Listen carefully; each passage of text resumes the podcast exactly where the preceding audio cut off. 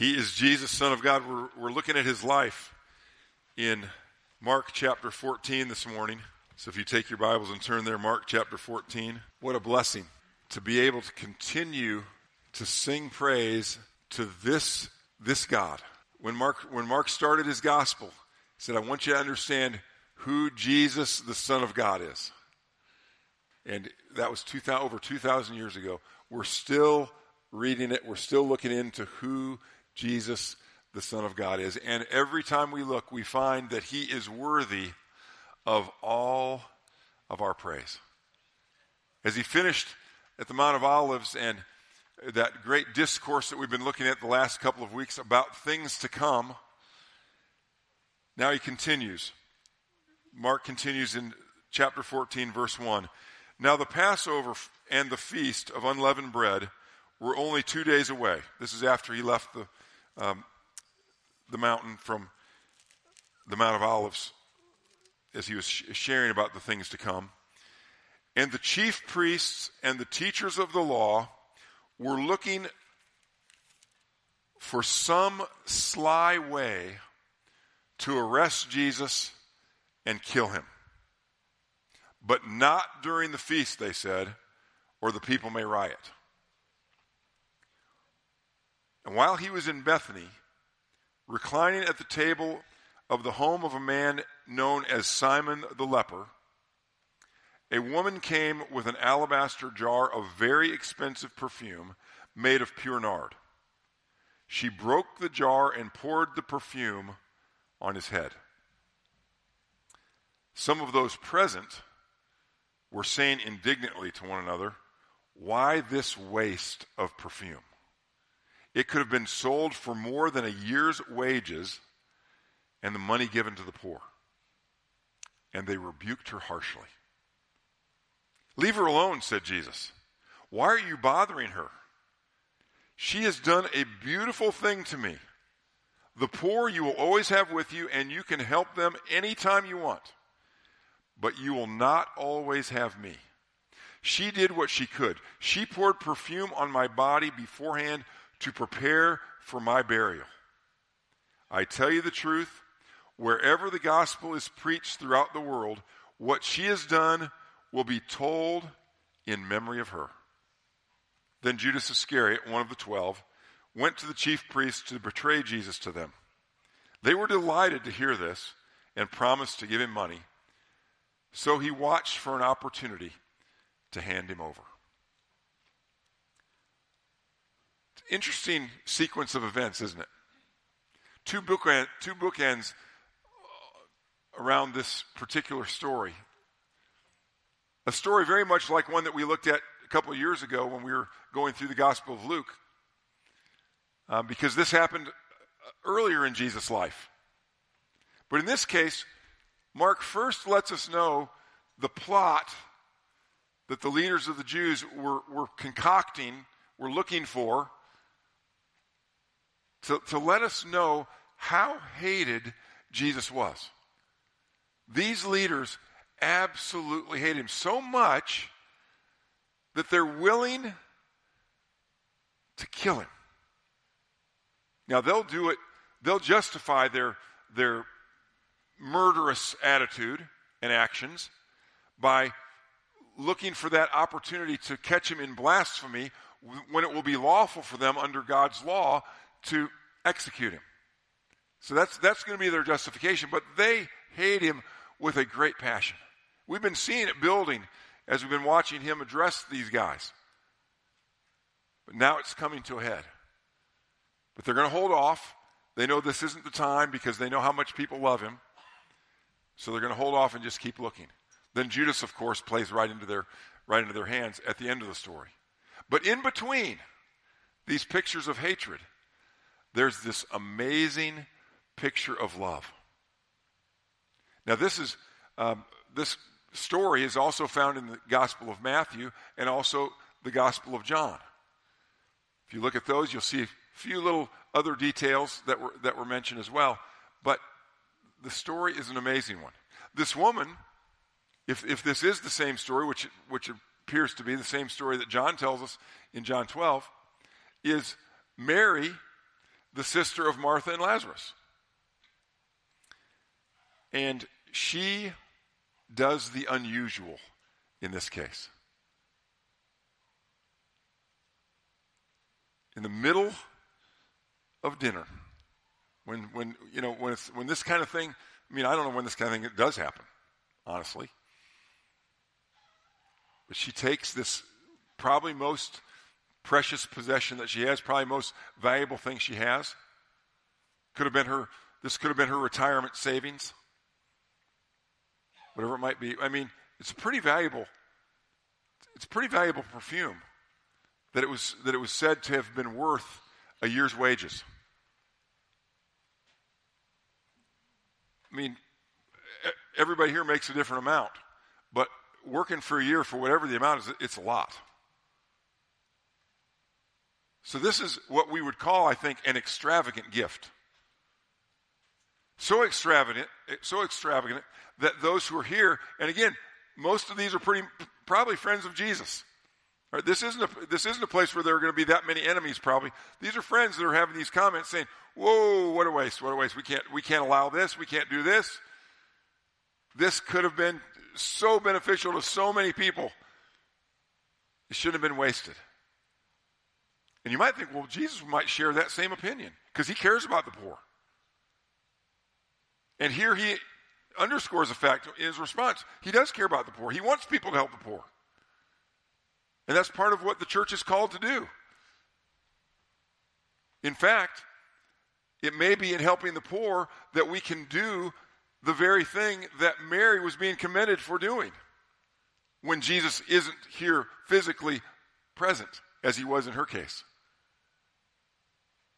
But Jesus being there in the flesh, he received her gift. Now, most of us would have felt somewhat uncomfortable with this if this happened to us. If somebody loved us so much that they just brought in a year's salary worth of whatever and just gave that to us, we would, we would feel awkward. Jesus didn't appear to feel too awkward. You know why?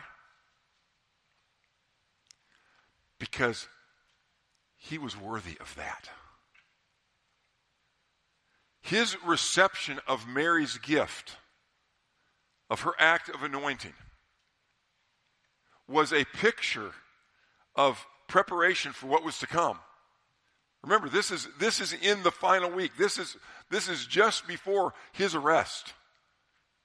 That's coming later in this same week and his trial and his torture and his execution.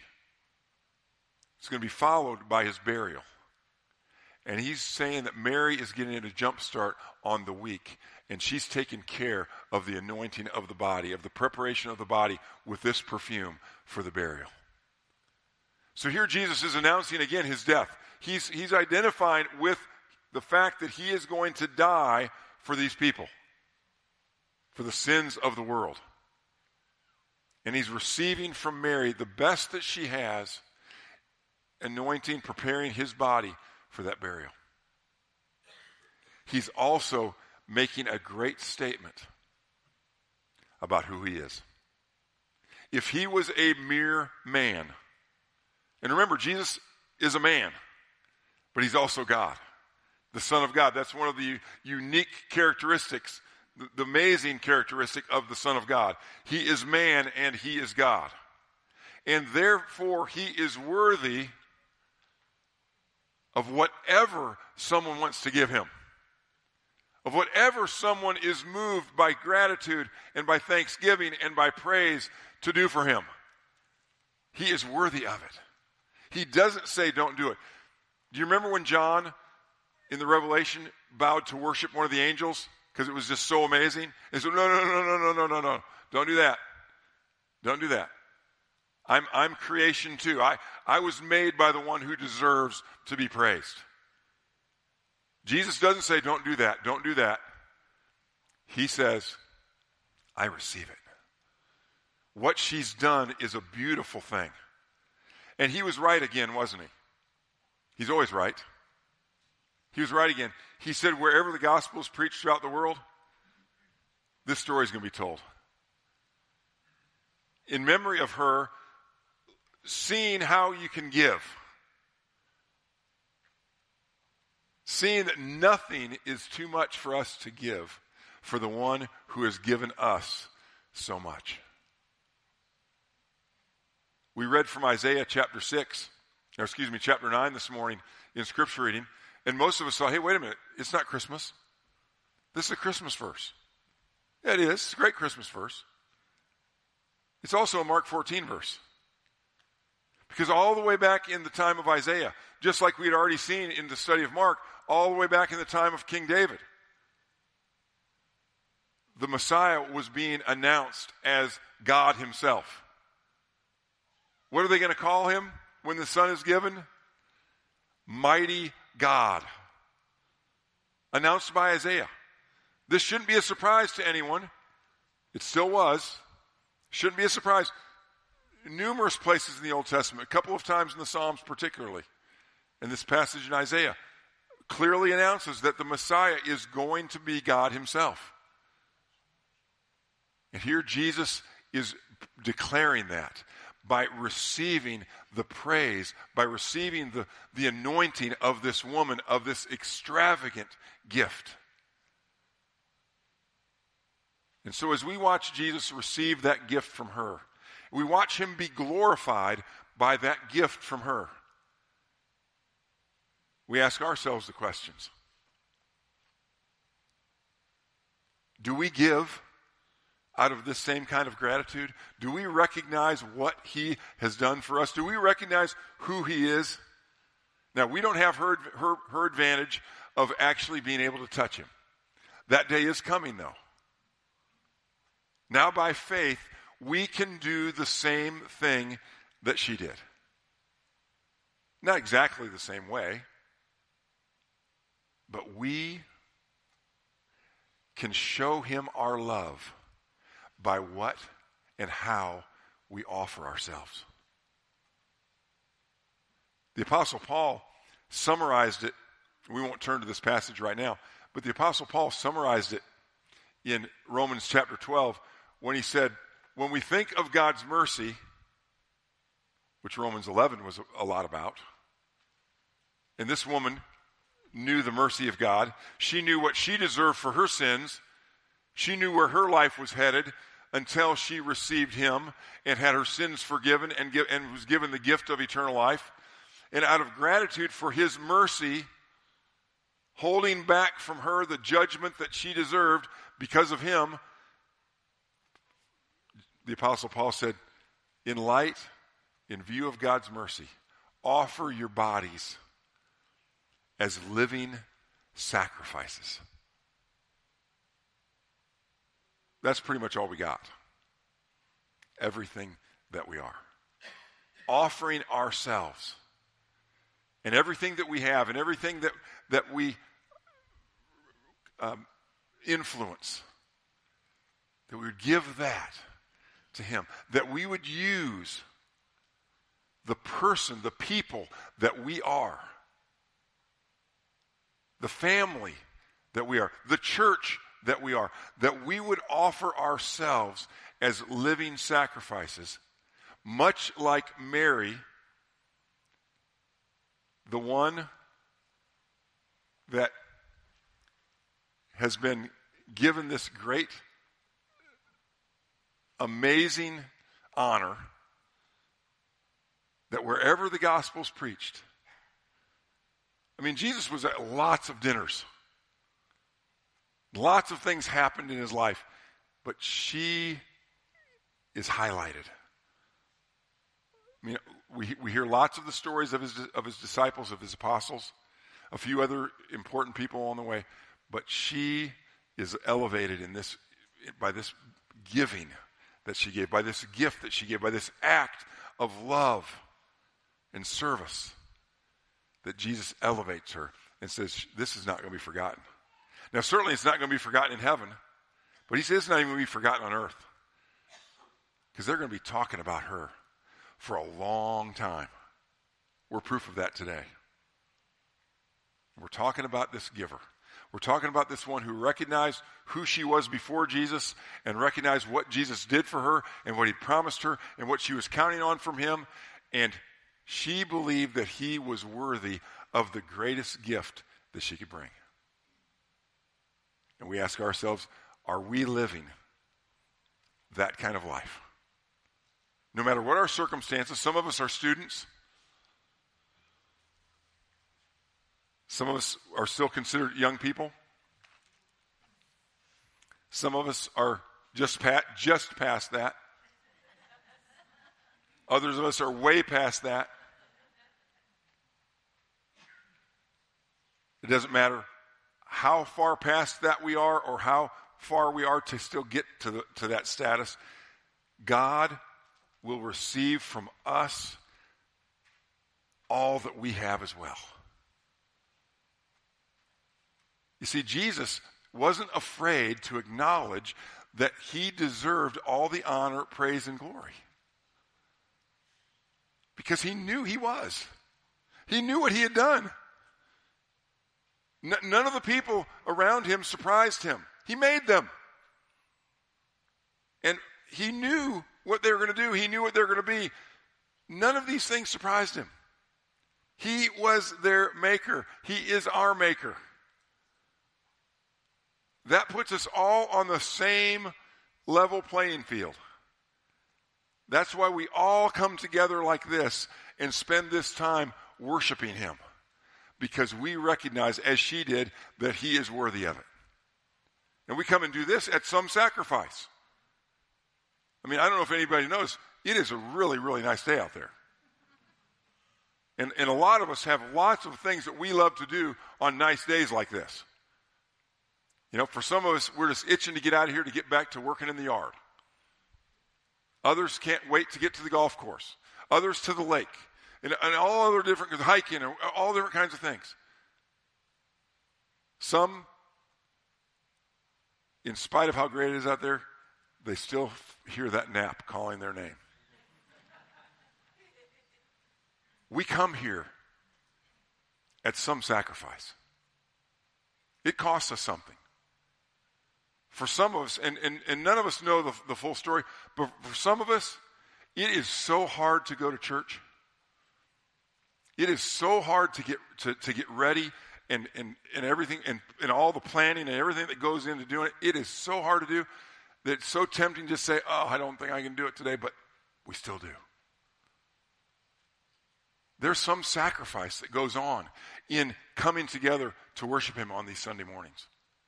It's some sacrifice that's going on right now in the wings of our, of our building where, where our smaller children are being served.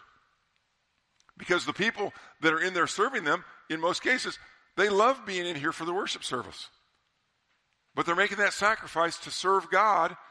They're, they're doing a Mary kind of gift this morning, and they do it on and on and on to serve God by giving up their chance to be in here to, to serve, the, serve those kids. Praise God. It costs something to come here. It costs the praise team something to be a part of the praise team. You know, sometimes we, we mistakenly think, boy, they are so talented. They just get up there on Sunday morning and they really put it together. It's awesome. Well, it is awesome. But it involves a lot of work, a lot of effort, a lot of time, a lot of expense, and all those kind of things. He's worthy. He's worthy. We don't say, oh, no, don't, don't do that. Don't use your, don't use your Sunday morning like that. You, you worked hard all week. You, you deserve, you, you, no, it's worth it. He's worthy of whatever it costs us to do this. This is the day when some of us give, as I was talking to the children about this morning in the prayer for the offering. This is the day when some of us give. We don't, we're not measuring how much. That's, that's between you and him. But he's worthy. Whatever amount you gave or will give today or gave earlier this week or will give later this week or, or this month or whatever the case, however you do it, whatever the amount that you give him, he's worthy of that. You haven't, you haven't outgiven his worthiness.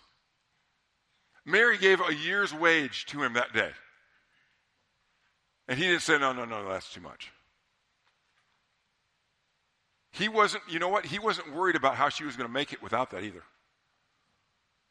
You know why? Because he'd already made the promise that he's going to take care of her. Do you remember the Sermon on the Mount? Do you remember what he said it? Seek first the kingdom of God and his righteousness, and all these things will be added unto you as well. And all these things place to stay, food to eat. He's going to take care of her. She, she counted on that. Like I said, that could have been, that could have been in, in, in her culture's eye, that could have been her retirement plan. He'll take care of her retirement. He's got her. She's going to be okay. He didn't say, don't give, that's too much. He can handle, he can take the praise because he deserves it. And it's not arrogant of him to know that and to receive it. It would be arrogant of any of us to think that we deserved it. All right?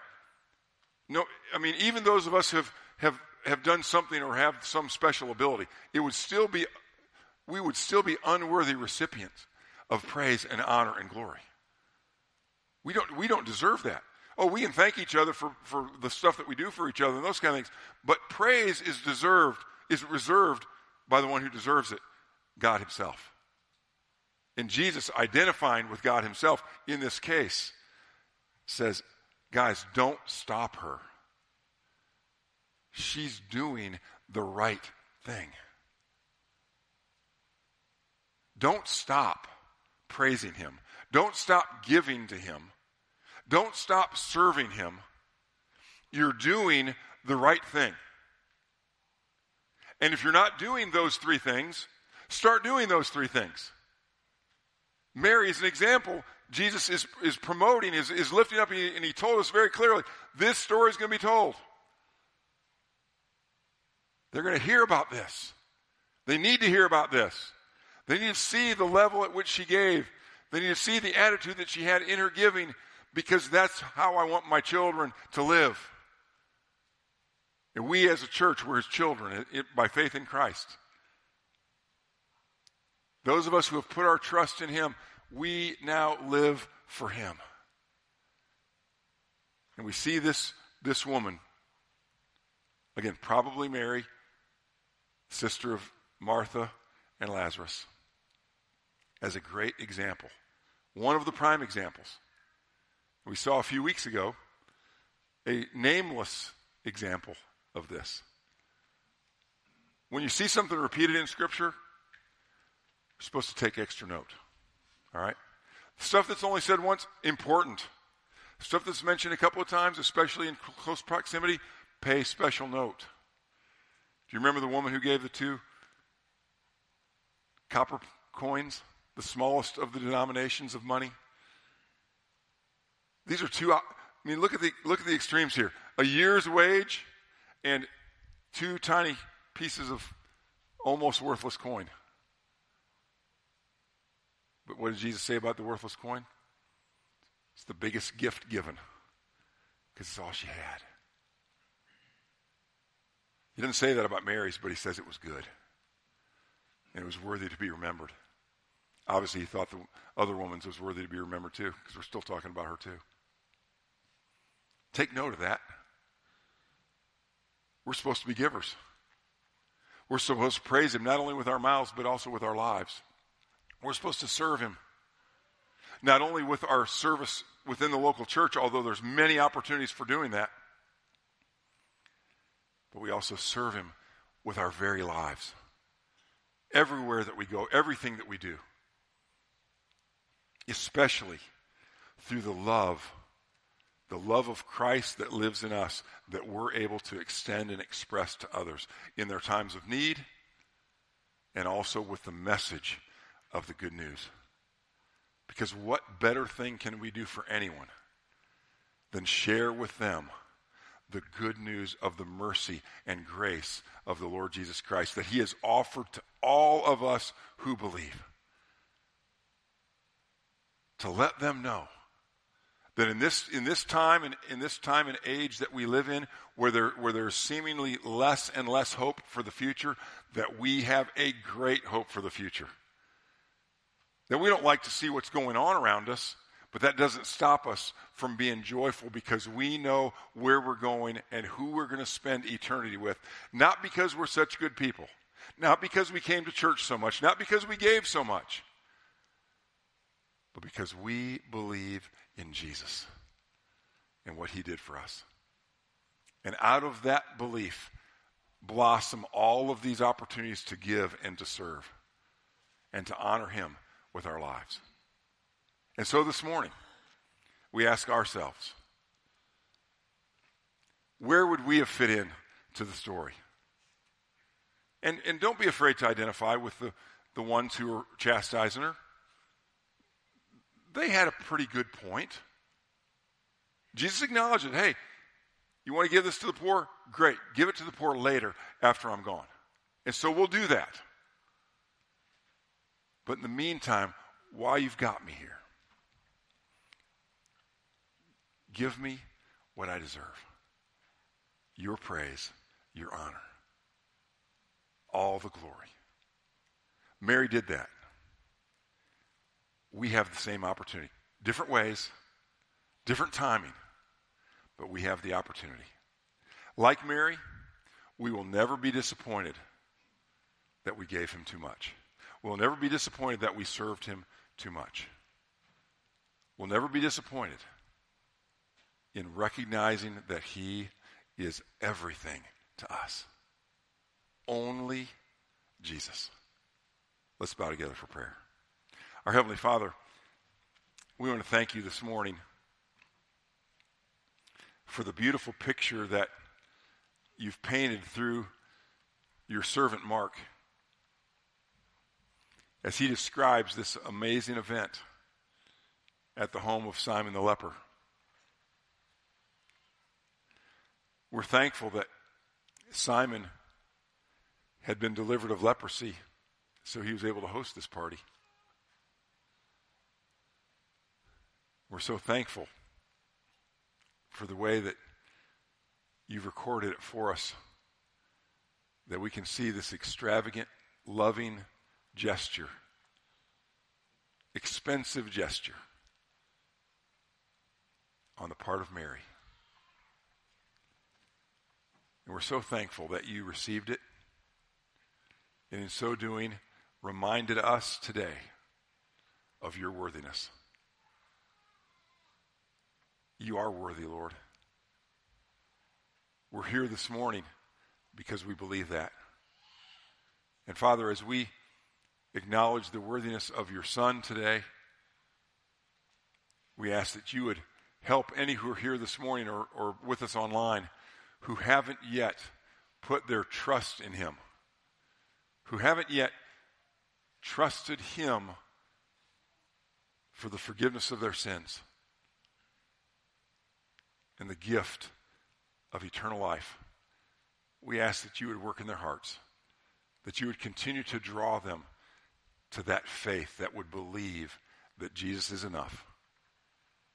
And that they can let every other effort that they've made every other philosophy that they've adopted, they can let all that go and they can believe in Jesus. Help them to be willing to give up whatever it is that they're doing that is against your plan, against your will, against their good. That all the sins that they're living in, that they would give those up. And Father, those of us who already know you, we pray that you'd also help us to continue in that pattern of repentance, of turning away from the sins that so easily entangle us, as your word tells us, that we might live lives of complete and free giving of ourselves and of our things and of everything that we are to you for your glory. Father, as Mary glorified you on this particular day, we pray that we would be able to bring you glory every day that you give us while we're in this life. And we look forward to spending eternity with you because of what you've done for us. And we pray these things this morning in the name of our Savior, our Creator, our Sustainer, Jesus Christ, your Son. Amen.